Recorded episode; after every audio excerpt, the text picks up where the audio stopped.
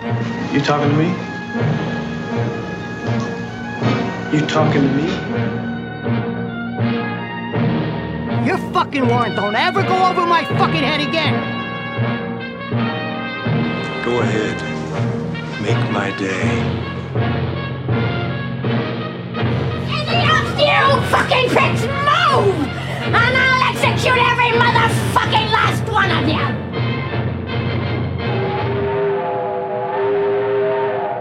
Herzlich willkommen zu Cap vs. App. Wir besprechen heute aus dem Nichts. Ein Indie-Darling endlich mal wieder. Wie geht's? Gut aufgestanden? Ja, äh, mit äh, Ausblick auf Manhattan aufgestanden. Das ist immer Ach, ganz schön. nett. Warum? Äh, äh, ich bin ich bin vor dem Hurricane Florence geflohen, äh, der demnächst äh, in North Carolina einschlagen wird. Deswegen. ja, ich bin bei meiner Freundin zu Besuch und gestern gestern haben wir Bingo gespielt und Okay. Ja, Interessant. macht, macht man das so in eurem Alter oder ist das, war das so mit dem Zwinkern im Auge? Das war hoffentlich mit einem Zwinkern im Auge. Das war ein 30 Rock Bingo. Das heißt, wir haben 30 Rock geschaut und nebenher diese Karteikarten vor uns gehabt. Ich habe es noch nie gespielt gehabt, deswegen. Guck an. Aber man trinkt überraschend viel beim Bingo. Deswegen, äh, Naja, wenn nicht da, wo dann, ehrlich gesagt, aber, der, der Kaffee bekommt mir ganz gut heute. aber es waren schon alles so Leute in eurem Alter, ne? Ja, also keiner über 30, glaube ich. Bei Better Call Saul ist der ja jetzt hin und wieder bei so einem Bingo so Ansager gewesen. Da habe ich so ein ganz, ganz klares Bild davon im Kopf, wie da so eine riesige Halle voller Senioren ist und da irgend so ein Showman da vorne steht. Ich kann mich dich da gerade nicht so vorstellen, aber vielleicht ist das... Ja, also als Colette mir Bingo gesagt hat, hatte ich so äh, Kette rauchende Rentner vor Augen irgendwie. Na gut, bist, du bist halt kettenrauchender Teenager in dem Sinne, aber ungefähr. aber, ja, jeder hat so seins. Ja, ja. Und bei dir? Heute ist so ein etwas kälterer Tag und da habe ich mir gedacht, ach komm, gönnst du dir mal ein Aperol, um die sonnigen Zeiten, um den fantastischen Sommer 2018 nochmal aufleben zu lassen. Und ich werde heute Abend in der Weinbar sein. Mal was Spritziges, Leichtes ist auch ganz gut. Ja. Gerade wenn man dann so einen Film wie Aus dem Nichts bespricht. Kein, kein besonders spritziger Film. Ich glaube, das Sujet ist auch einfach ein nicht spritziges. Aber das hat nichts damit zu tun, dass der Film eher mehr Fehler hat, als dass er Lichtblicke hat. Visuell arbeitet Fatih Akin ganz gut. Diane Krüger ist ganz, ganz okay, sagen wir es mal so. Ähm, sie spielt die, sie spielt die Rolle gut, aber ich weiß nicht, die Rolle hat nicht besonders viel Fleisch in den Knochen, finde ich. Äh, sie muss ganz tief traurig gucken manchmal und die Tiefe vortäuscht, finde ich auch. Der, der Film täuscht Tiefe vor und das sieht man auch ganz hervorragend an dieser Figur. Und ja, ich habe diesen Film wirklich gehasst. Das fand ich ganz interessant, gerade mit Diane Kruger und dieser Hauptfigur. Ich würde es ganz strikt trennen. Das Schauspiel von Diane Kruger fand ich für sie, für sie echt interessant und spannend. Aber das hat nichts mit der Figur zu tun, die Fatih Akin zeichnet. Weil du hast recht, diese, diese Figur ist unauthentisch. Da kommt überhaupt nichts auf. Für mich war das der wirklich der Genickbruch, diese, diese, dieser Drogen, dieser Drogenmissbrauch von ihr, der mich dann ganz, ganz? Absolut. Der hat mich, der hat mich total gestört, weil es hat so viel von eigentlicher, von der eigentlichen Tiefe, die ja diese Figur haben kann, total weggenommen, weil man dann sehr, sehr viel damit rechtfertigt hat. Und Dan Krüger hat selber irgendwie so eine eigene Kraft entwickelt, die kurioserweise unabhängig vom Film für mich funktioniert hat. Aber nur, nur auf seinen eigenen kleinen Bereich beim Drogenmissbrauch. Wie fandest du denn das? Ich fand, das war einer der wenigen realistischen Momente eigentlich in diesem Film, beziehungsweise einer, der jetzt nicht an einem Schema von, ähm, von Trauer gearbeitet hat oder beziehungsweise sich abgearbeitet hat. Das war zum Beispiel diese Szene, wo sie sich endlich dieses die Tätowierung fertig machen lässt. Das war für mich so abgedroschen und so lame. Und dann etwas zu sehen, was vielleicht nicht in unsere perfekte Vorstellung davon reinpasst, wie eine trauernde Mutter sich zu verhalten hat. Das klang oder das sah für mich richtig aus, beziehungsweise nicht, nicht richtig in einem moralischen Sinne, aber vielleicht in einem, ähm, es sah nach Wa Wahrheit für mich aus. Weißt du, was ich meine? Nein, weiß ich nicht, weil für mich war es genau das Gegenteil. Ich fand das überhaupt nicht wahrhaftig. Ich fand das total verlogen. Weil dann auf einmal kommt da dieses Drogenproblem aus dem Nichts Also passenderweise aus dem Nichts, so wie einige Punkte in diesem Film für mich aus dem Nichts kamen. Aber das war äh, kein, kein eigentliches Drogenproblem an sich, ne? Also sie, sie war nie süchtig. Das hat sie auch in dieser, während des Prozesses gesagt, dass sie nicht süchtig gewesen ist und ich sehe keinen Grund, es, ihr es nicht abzukaufen. Weißt du, was ich meine? Ähm, ich sehe diesen, diesen Drogenkonsum auch nicht als Problem in dem Sinne, wie wir es verstehen würden, weil sie eben alles verloren hat, ne? Also das ist dann, man, man flüchtet dann praktisch vor dem, was einem weh tut. Man hat diesen Drogenmissbrauch benutzt, nicht nur um dann eine trauernde Mutter zu zeigen, sondern um dann am Ende diesen Gerichtsprozess scheitern zu lassen. Und das heißt, sie haben das nicht einfach reingeschrieben, um etwas vielleicht äh, Wahrhaftiges zu zeigen, wie es bedeutet, wenn man trauert oder abseits der Pfad. Und diese Mutter ist keine normale Mutter gewesen, die ist irgendwie die ist irgendwie so eine Rockerbraut gewesen, hat eine ziemlich wilde Jugend gehabt. Und genau das ist ja das, was dann ihre Umgebung ihr eigentlich auch gesagt hat, dass sie scheitert mit ihrem Lebensstil. Und deswegen ist Droge eigentlich der einfachste Weg, um dann diese Kanalisation davon zu finden, um für diese eine Figur, weil sie dann da vielleicht authentisch gezeichnet ist. Nur sie benutzen das noch viel weiter und missbrauchen dann das, um da nicht nur die Trauerarbeit für meine Perspektive wirklich, wirklich zu, zu, vers zu verstümmeln, sondern im Plot einfach einen Weg einzuschlagen, absolut unbegreifbar fand. Da, da stimme ich mit dir hundertprozentig überein. Also das, das aus dieser Perspektive ja.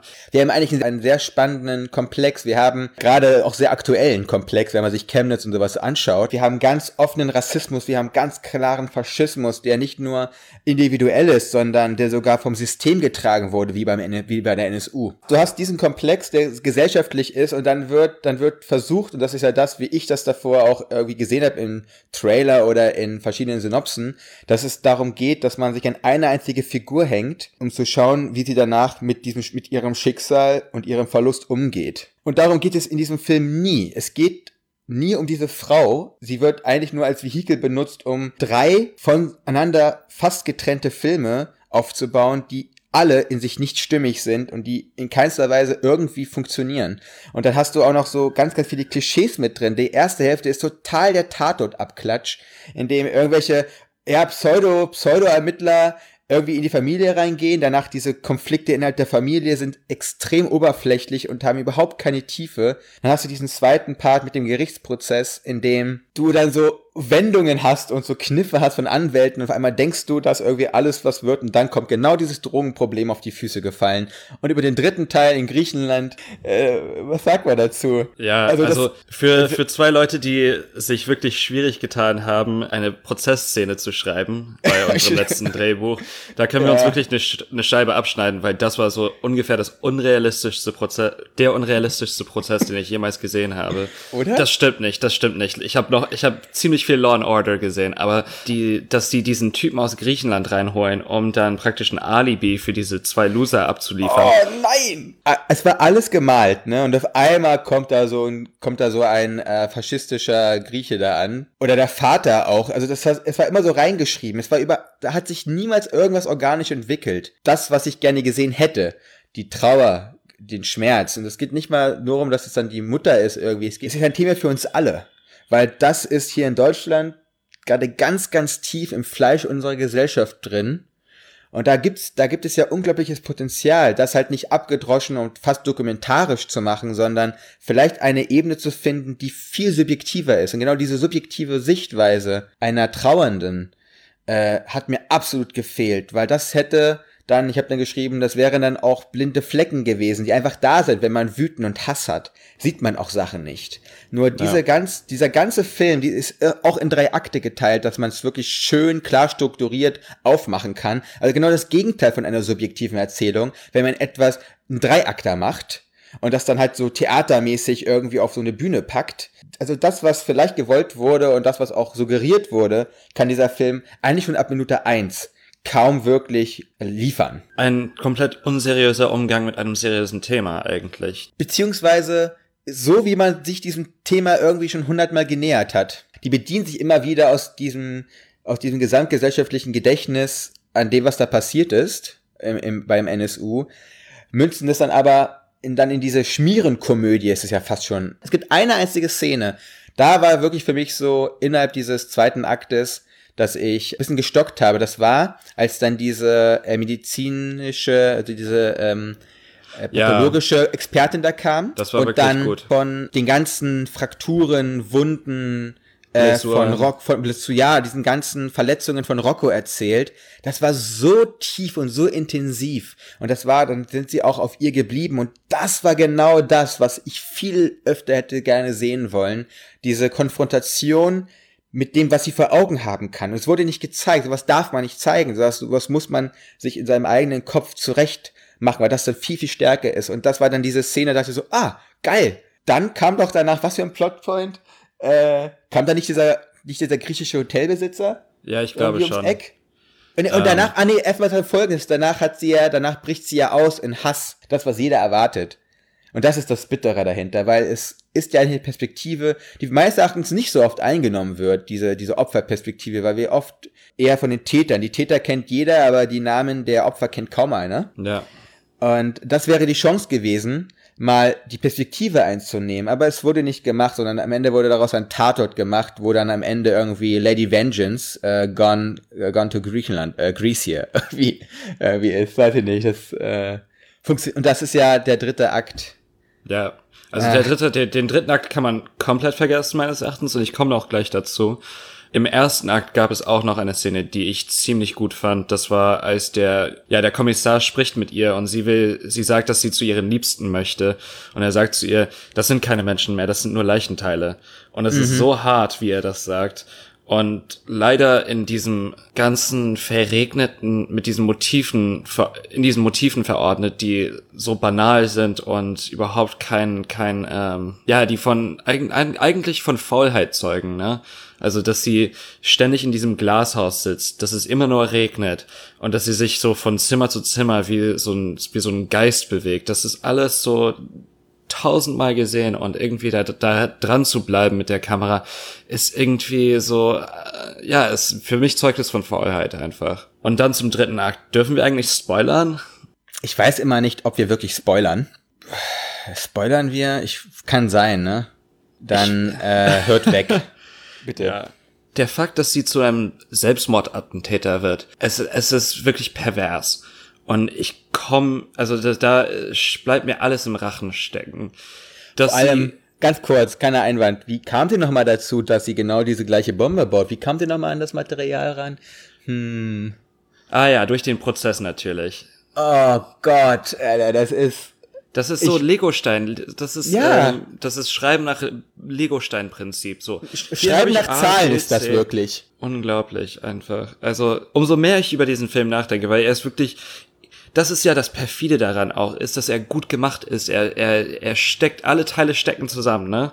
Also, so, das ist so Ja. eine Maschine, die sich selbst fortbewegt. Umso mehr ich darüber nachdenke, umso wütender macht mir, mich der Film und irgendwas stimmt daran nicht. Und ich weiß nicht, ob, weil Fatih Akin ist an sich eigentlich ein guter Regisseur, ein guter Schreiber. Also, wenn man gegen die Wand sieht oder, das sind, Im Juli. das sind gute Filme, ne?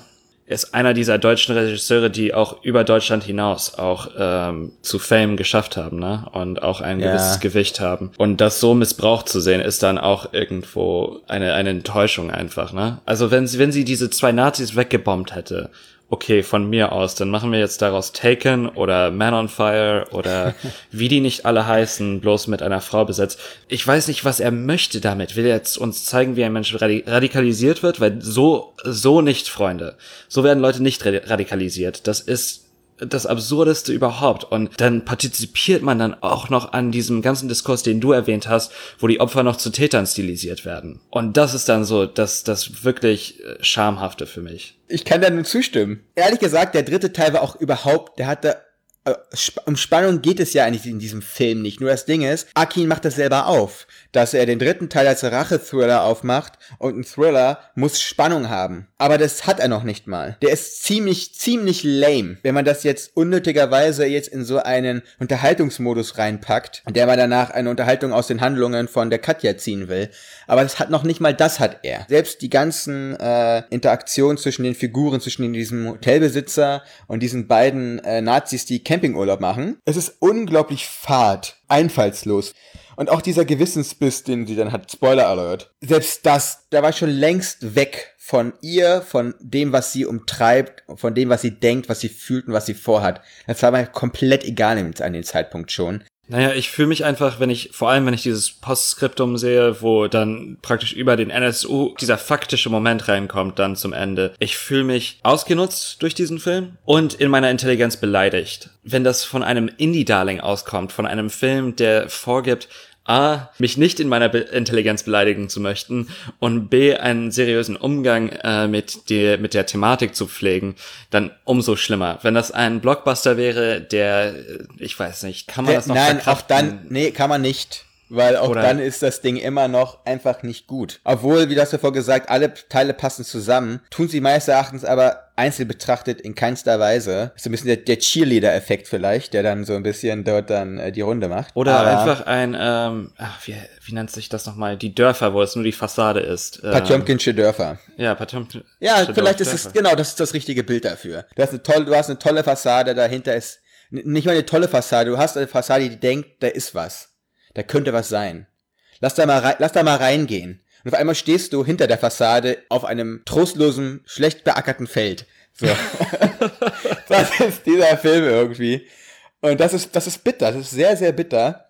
Seriöser Umgang mit diesem Stoff heißt für mich nicht, dass man daraus eine Doku macht und eine Pseudodoku gemacht. Es geht nur darum, ehrlich zu sein mit den Ambitionen, die man gehabt hat und das eben alles darauf hinausläuft, dass man eine einzige Hinterbliebene sich an die als Zuschauer und als Kamera heftet. Wenn man das seriös umgesetzt hätte, wäre das ein anderer Film geworden. Aber Ja, darum absolut. geht's, dass sie es eben nicht gemacht haben, sondern dass sie immer nicht aus der Sicht von Katja diesen Film durchgegangen sind, sondern immer mit einer Aufsicht, die wir alle von Sonntag äh, 20.15 Uhr kennen, im ersten Programm. Also Einfach, das, einfach nur traurig eigentlich. es ist ja, Naja, und ich denke dann über Filme, die A, subjektiv sind und B, wo man wirklich mit Trauer umgeht. Äh, Da sind, da fallen mir sofort zwei Filme ein. Hiroshima Mon Amour und äh, Les Trois Couleurs Bleues.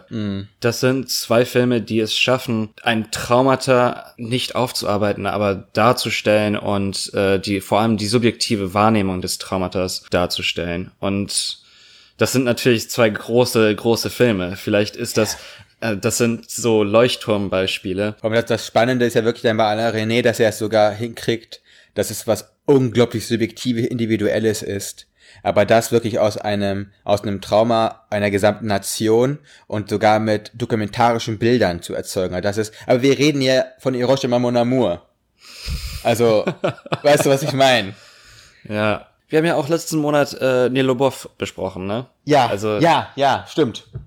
Das war, das ist mir dann auch im Schauen aufgefallen, dass wir für zwei Indie-Darlings zwei äh, verstorbene Kinder haben. Schon ziemlich, ziemlich brutal. Unser nächster Film wird, äh, wissen wir noch nicht richtig, ne, aber Also wenn wir The Florida Project nehmen, dann sind es wieder Kinder, aber keins, Ah. es, es stirbt keins, deswegen das. Äh, immerhin. Spoiler alert, Spoiler, Spoiler alert. oh shit. Ich bin fertig mit, ich bin fertig mit dem Film jetzt. Also äh, Wurde uns zugetragen, dass man so ein bisschen reingeworfen wurde von uns, weil wir beide kennen uns ja sehr gut. Aber das muss ja nicht für alle sein, die dann vielleicht den äh, Button finden zu diesem Podcast. Tendenziell machen wir eher einen Film für, also einen Podcast für Leute, die den Film schon gesehen haben, weil wir haben den Film auch schon gesehen. Wir haben darüber auch eine Kritik geschrieben, die ihr auf der Website lesen könnt von uns, dutcherriders.com. Für mich macht es immer persönlich nicht so viel Sinn, dann abstrakt über einen Film zu reden, sondern wir gehen dann tiefer in die Materie und versuchen dann unseren sogenannten Argumenten auch ein bisschen Fleisch zu geben, indem wir dann uns auch auf spezifische Szenen, Einstellungen und ja, Strukturen im Film beziehen. ja, und normal, normalerweise werden das nicht solche Verrisse wie heute. Naja, von meiner Seite seltener, aber du bist schon eher auf der Hater-Seite öfter, muss man mal ganz ehrlich sein. Guck mal, geh mal durch. Despicable Me fandest du, da warst du auch persönlich angegriffen. Und ich habe mir halt gedacht, ja, ist halt ein Blockbuster. War ich persönlich wir- angegriffen oder Ja, warst du. Ja, doch, du hast schon so ein bisschen so den Lehrer rausgeholt und wo, wolltest äh, den, äh, auch den Kreuzritter rausgeholt und Ach, wolltest, nee. Oh wolltest da gegen das Franchise kämpfen. So kam es auf jeden Fall für mich rüber. Oh, und ich man. liegt auch vielleicht einfach daran, dass ich da schon zwei, drei Aperol-Intos hatte und einfach ähm, auf der entspannten Seite des Lebens stand. Und es waren, am Ende sind es auch nur die Minions. Ich weiß, die polarisieren, aber es ist halt nur fucking Animation. Dann bei The Purge waren wir beide Hater. Aber äh, bei The Purge wusste ich zumindest so, äh, was, was mich erwartet eigentlich. Aber vielleicht sind, vielleicht sind die Verrisse doch mehr, äh, mehr entertaining als die, äh, die positiven Kritiken. Ja, das ist halt genauso wie wenn du irgendwie einen Smalltalk hast mit deinem besten Freund. Wenn du ihn fragst, wie ist es, sagt er geil, sagst du ja tolles Gespräch, danke. Wenn er sagt, boah, bei mir geht, geht halt alles schief, weißt du, die nächsten drei Stunden wird sehr unterhaltend. So, also, Oh, das ist äh, brutal. Dann, nächstes Mal machen wir einen Genrefilm wieder und haben uns gerade dafür entschieden, Valerian zu machen. Ne? Dann bis nächstes Mal. Bis dann.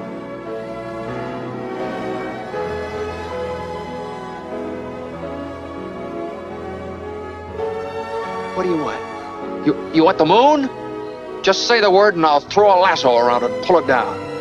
Hey, that's a pretty good idea. I'll give you the moon, Barry. Just shut up. You had me at hello. You had me at hello.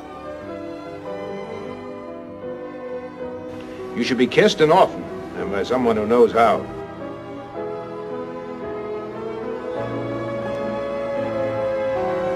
I'm also just a girl.